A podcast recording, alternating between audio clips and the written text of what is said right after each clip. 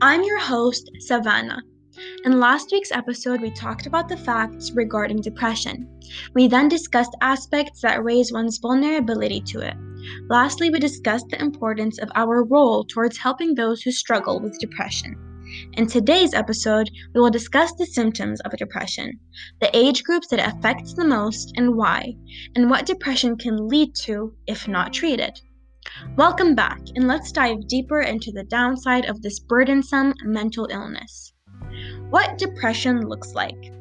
Depression is a very common disorder in all age groups, but more common in others. Depression rates are soaring in kids starting from the age of 12 going up to 25.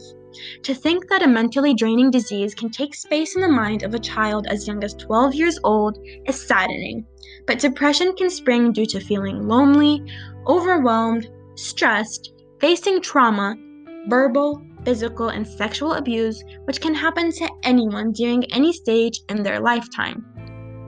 Depression has taken control over a wide variety of age groups, but it shows its highest rates mostly in one's teenage and adulthood years.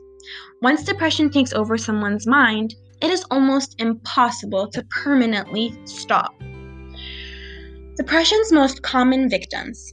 The symptoms of depression are very broad, yet very specific.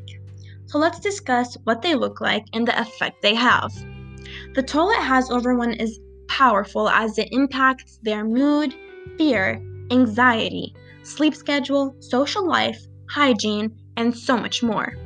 Depression can creep its way into one's mindset and change their entire life, and can even be the reason it ends.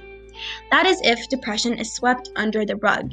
Then, yes, it can definitely be the reason one gives up completely or ends their life. Which brings me to our last point of our talk the consequences of sweeping depression Depression's most common presence in today's generation may take away from how serious we should be taking it. So let's remind ourselves of what depression can lead to if not medically treated. Just like any other disorder or illness, it needs medical care in order to be successfully overcome. If not taken seriously, then depression can lead to self harm and even suicide. Every year, approximately 800,000 people commit suicide.